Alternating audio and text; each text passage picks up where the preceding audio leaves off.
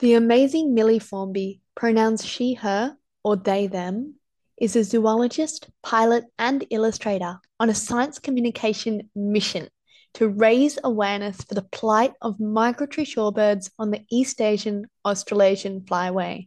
And how is she doing this? Would you believe it, even if we shared?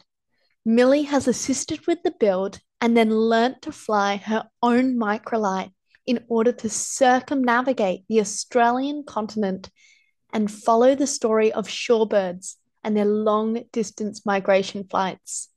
As she flies through the air from town to town, Milly shares the amazing feats of shorebirds and why they need us to pay attention to them. That's right, there's no way of putting into words just how incredibly dedicated and inspiring Milly is. From her vision to the manifestation of the Wing Threads project she has created.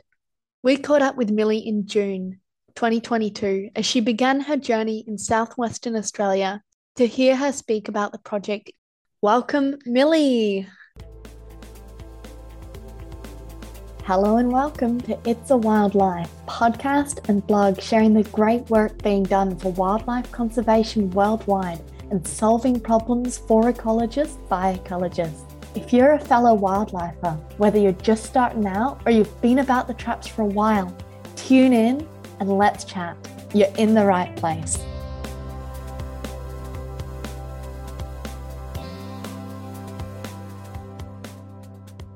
So, my name is Milly Formby, and I'm a zoologist, and I'm also a pilot and an illustrator. And uh, uh, I'm on a bit of a science communication mission for migratory shorebirds, and uh, am currently undertaking an adventure flying a microlight around Australia to share how amazing and awesome they are uh, through my new children's book, A Shorebird Flying Adventure. Such an incredible story. I want to take it right back to the beginning. How did you get interested in the first place in wildlife and why shorebirds? Well, I've always loved birds since I was a kid that's always been something I've been into. Uh, I grew up in Gippsland in Victoria, and I can remember having gang gang cockatoos come to our front yard, and they were eating all the pine cones in our pencil pines in the front yard. And mum got a copy of what bird is that and we sat down and identified the gang gang cockatoos and i just thought that was the best thing ever and that i could tell which one was male and which one was female like it was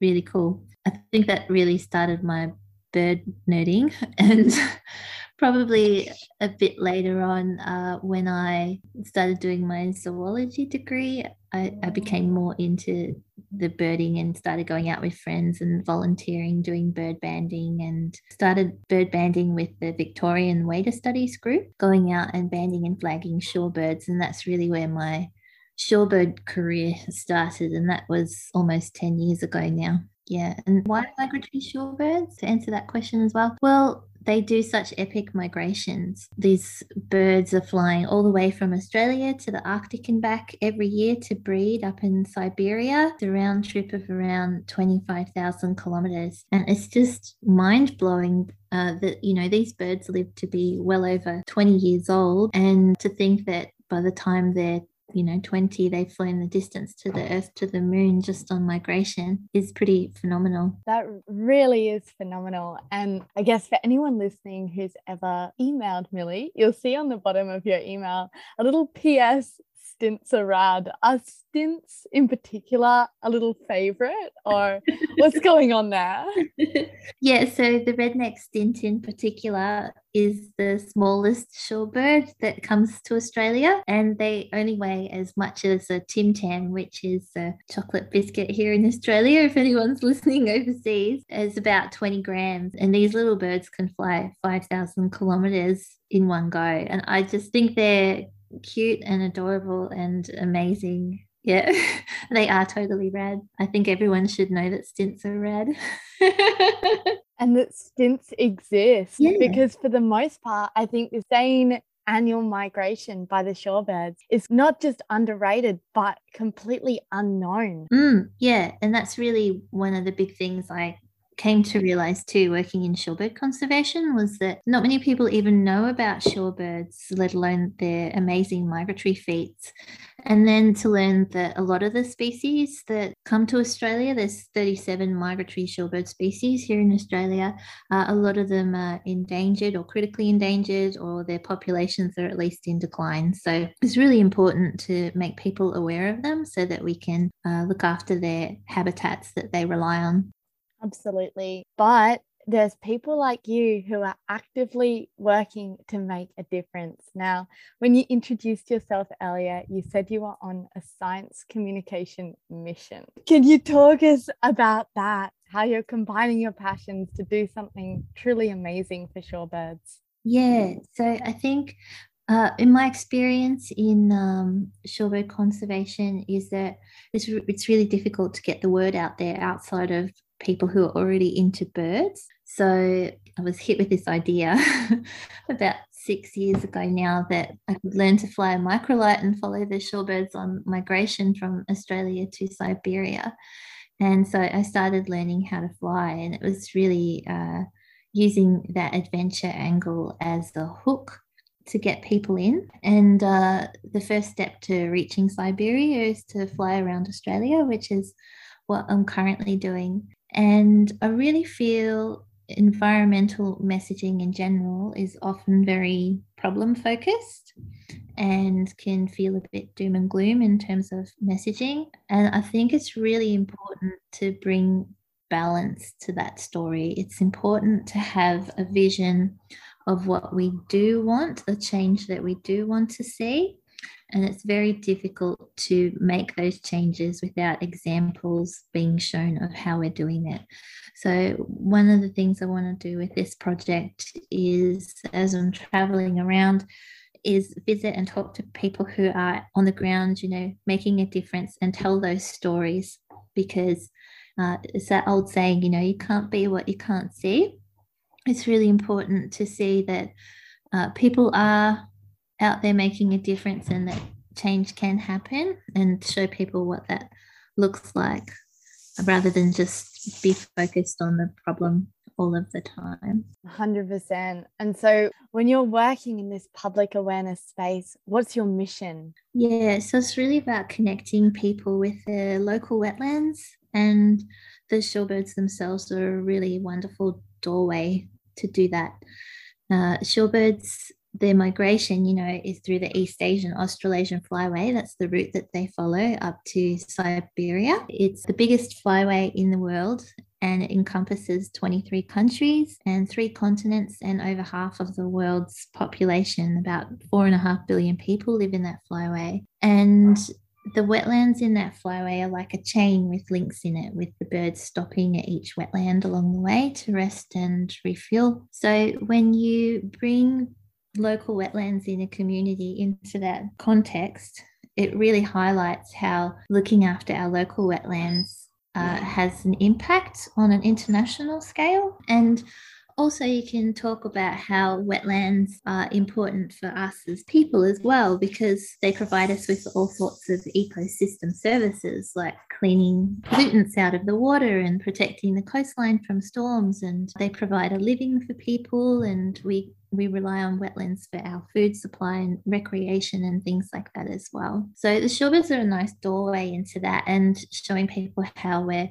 part of nature. We're not actually separate to it. And I think that connection is really because there is a, a disconnect that seems to be prevalent out there. That's very much uh, the underlying motivation for um, a lot of what I do. And I love that you have seen the connection there between over half of the world's population living within this flyway. And so the importance of protecting this wetland for the people and for the shorebirds is absolutely through advocacy. Yes exactly. Yeah and in it's really about uh, if you can connect people with the birds and the wetlands that they rely on then it really helps to foster environmental stewardship. You can't really care about what you don't know about. Oh 100% and so you are en route with the shorebirds as we speak. Yep, the flight around Australia. It's called Wing Threads Flight Around Oz. And I took off last Friday from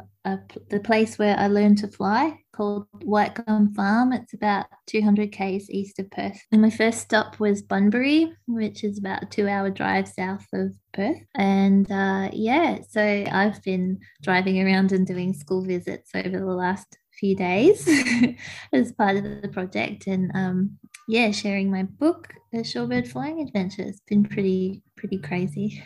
That's amazing. How are you feeling at the moment? I feel really good. It's it's been really exciting. I, I think at the moment I'm still navigating how it all works and what it's all going to look like because I've never done anything like this before. So some of it is just um excuse the pun, flying by the seat of my pants and figuring stuff out as I go. But that's just been the nature of the project from the start. No, this is just crazy stuff because I swear, before I met you, I never thought that anyone could or would do something like this. Your journey is completely unique would you be able to talk us through, I guess, your flight path? Well, I'll start with a bit of my early career stuff. So, before I was a scientist, I did a visual arts degree at uni. So, my background is in tapestry, believe it or not. And um, I worked as a tapestry weaver for seven and a half years at the Australian Tapestry Workshop in South Melbourne. And uh, during that time, I got a shoulder in- injury and I went, I can't do this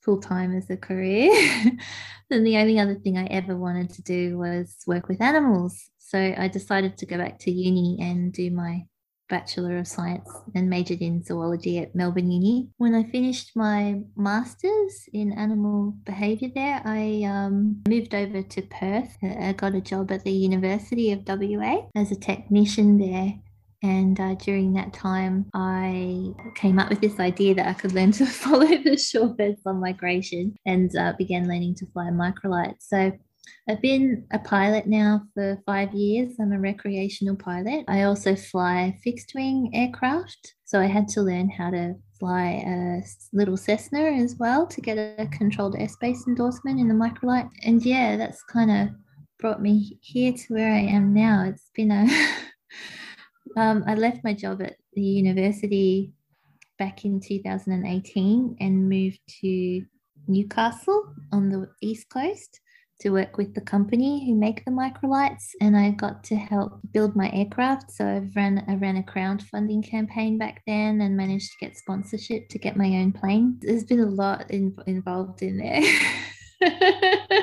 An incredible story. Can you talk us through the name Wing Threads? How did that come about and what's the significance of that? So I chose Wing Threads because shorebird migration is uh, really like a thread that connects us to billions of people all throughout the East Asian Australasian flyway, what I was talking about before with being like a chain. And then the wing of the microlight is a hang glider wing and it's stitched with thread. So it's a reference to that as well. Absolutely incredible. And so on this mission, you'll be moving around Australia and then will you start to fly back to, I guess, Siberia where the birds breed? Yeah, so the plan is to circumnavigate Australia to start with, and it's really a test of my piloting skills. I'd love to fly all the way to the Arctic one day. That's the big dream, but you know, obviously, you need to do these things one step at a time. So I'm just focusing on the Australian trip at this stage. A hundred percent. Originally, I thought I could try and do a lap of Australia in the time that it takes the shorebirds to fly to the Arctic and back, which is about six months. But with things turning out the way they have, I've started a bit late. So the shorebirds leave around March, April to go to the Arctic, and I'm leaving in June, so it's a bit late. So the shorebirds aren't here in Australia at the moment. But the main thing about this project is that it's not a race, and the microlight because it's such a lightweight aircraft can only fly when it's light winds and clear skies pretty much. So it's a practice of patience and waiting for the right conditions to come up for when i can fly and letting you know nature dictate the speed of the project. So the focus for me is really on that time i have in between the flights and the time I spend with the community and connecting with schools and all the rest of it to spread the shorebird word. I love that, spreading the shorebird word.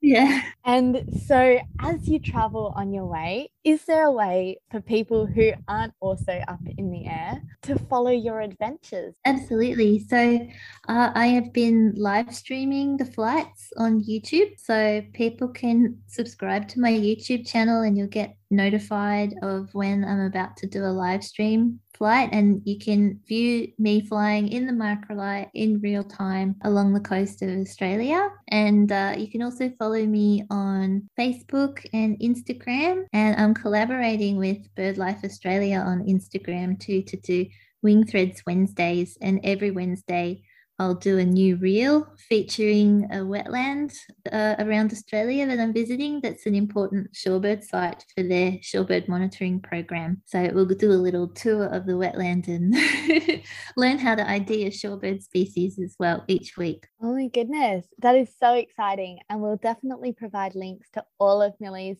social media channels down in the show notes. Yeah, awesome. This is a lot of work for one person. You're absolutely amazing. Do you have a support team or anyone there to help you out along the way? Yeah, yeah, you, it's very difficult to do anything like this just by yourself. I, I do a lot of it on my own, but I also have support from Remember the Wild, which is a, a non for profit Nature Connection charity from Victoria. So those guys help me out with media a bit, like doing media connections and media releases and things like that. Also with the filming. So they're going to be doing a documentary film as well about the trip. Yeah, so I do I do get support, but most of it is just me. I'm pretty much a one man band. It's amazing what you can do when you're passionate about a subject and you just you're going for it. Yeah. Could we take a little bit of a step back and talk about the book that you've written? Yeah, love to. Yeah, so it's called A Shorebird Flying Adventure and uh, it's published by CSIRO Publishing. And they commissioned me to do the book after they saw me give a talk about wing threads at the Australasian Ornithological Conference in 2019 because they wanted more female role models in STEM in their library catalogue. So, uh, my friend Jackie Kerin is a children's book author. So I contacted her and I was like, Jackie, do you want to do this book together? And she was like, hell yeah. So Jackie has authored the book and I've illustrated it. And it's the character Microlight Milly taking the reader on a journey through the East Asian Australasian flyway to learn why shorebirds are awesome. And there's all sorts of phenomenal, flabbergasting fun facts all throughout the book about shorebirds and uh, they learn all about their migrations and the wetlands and how and why we should protect them.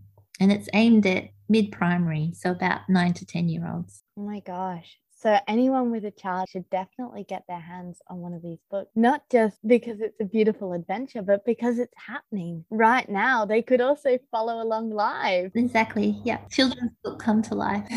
Because you're Milly the Microlight pilot, kind of living the adventure of that storybook. Yeah, it's totally weird. It's really weird being the character in a book and drawing yourself, yeah, and then doing it. It's bizarre. And so when we're talking about these flabbergasting fun facts about shorebirds, how do we find out about shorebirds? Yeah, so some of the facts are things that we've found through shorebird banding and tagging. One of them is about E7, the bar-tailed godwit, who you may have heard of. She's very famous for setting the world record for the longest non-stop flight of any bird species. Back in 2007, researchers fitted her with a satellite tag in New Zealand.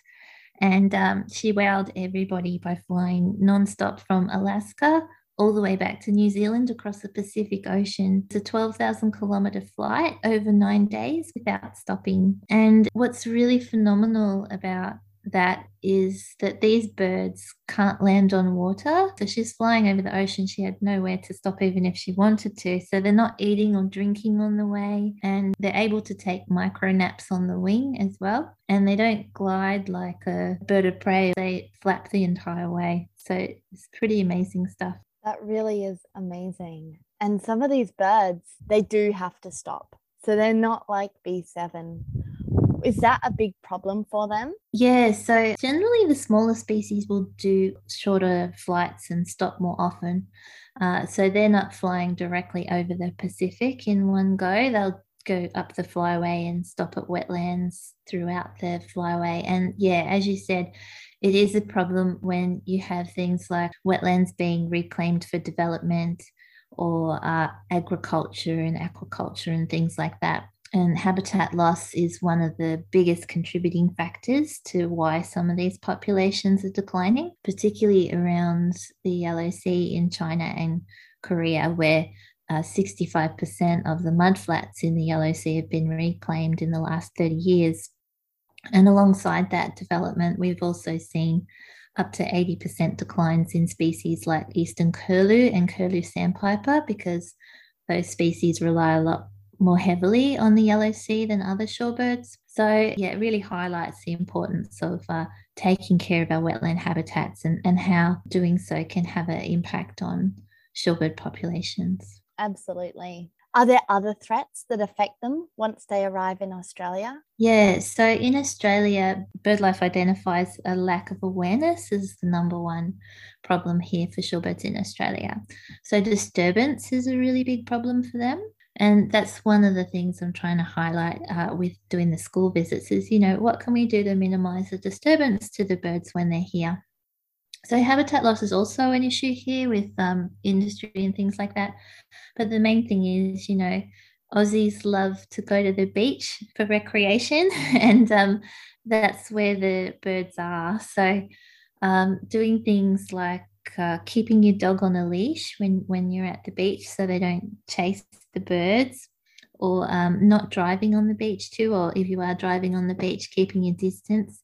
Uh, if you're in a boat or fishing or anything like that and also um, just keeping the beach clean, you know, picking up uh, any rubbish you have and fishing hooks and things like that.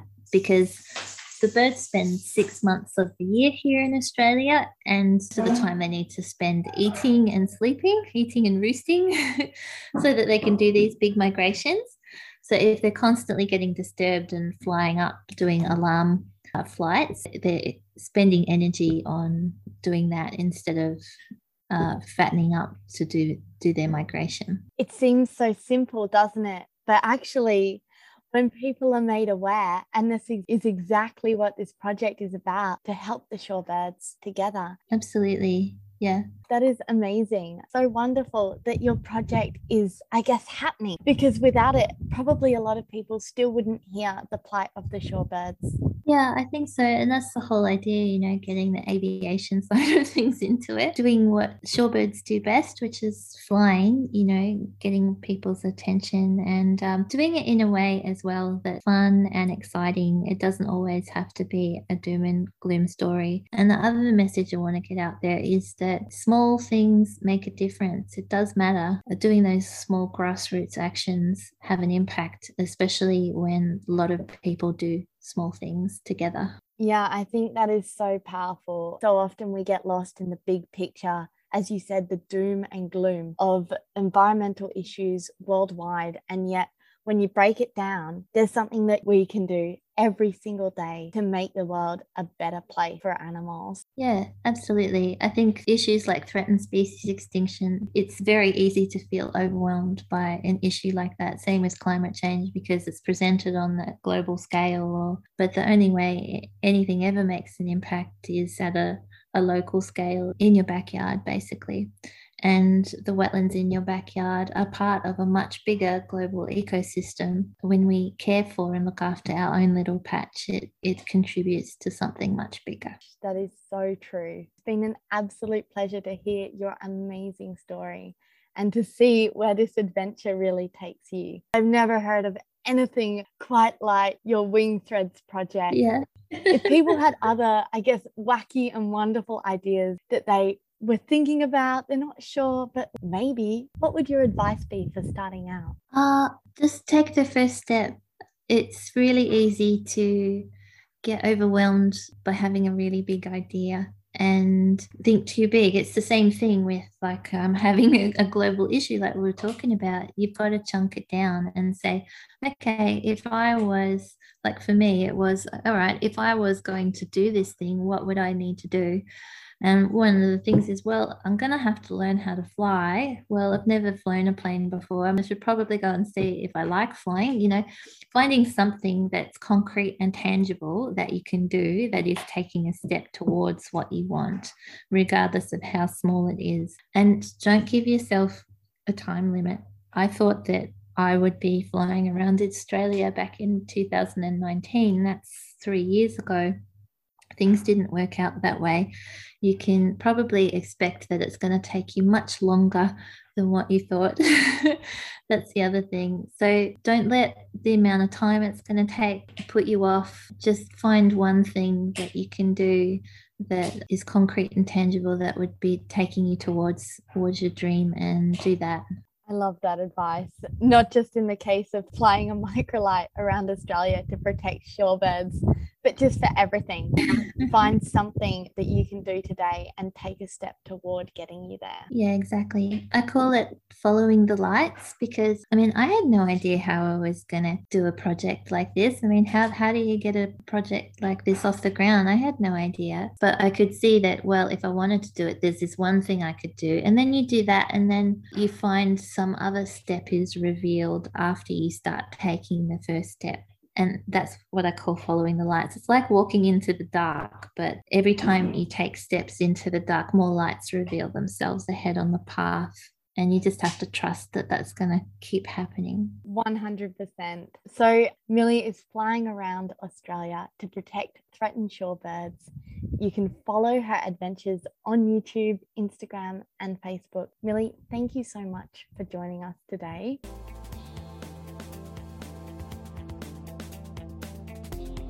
Thank you for joining us for another episode of It's a Wildlife. If you've been inspired by our discussion or have something to share, please get in touch, leave us a review, or share the love with your network. We'll chat soon.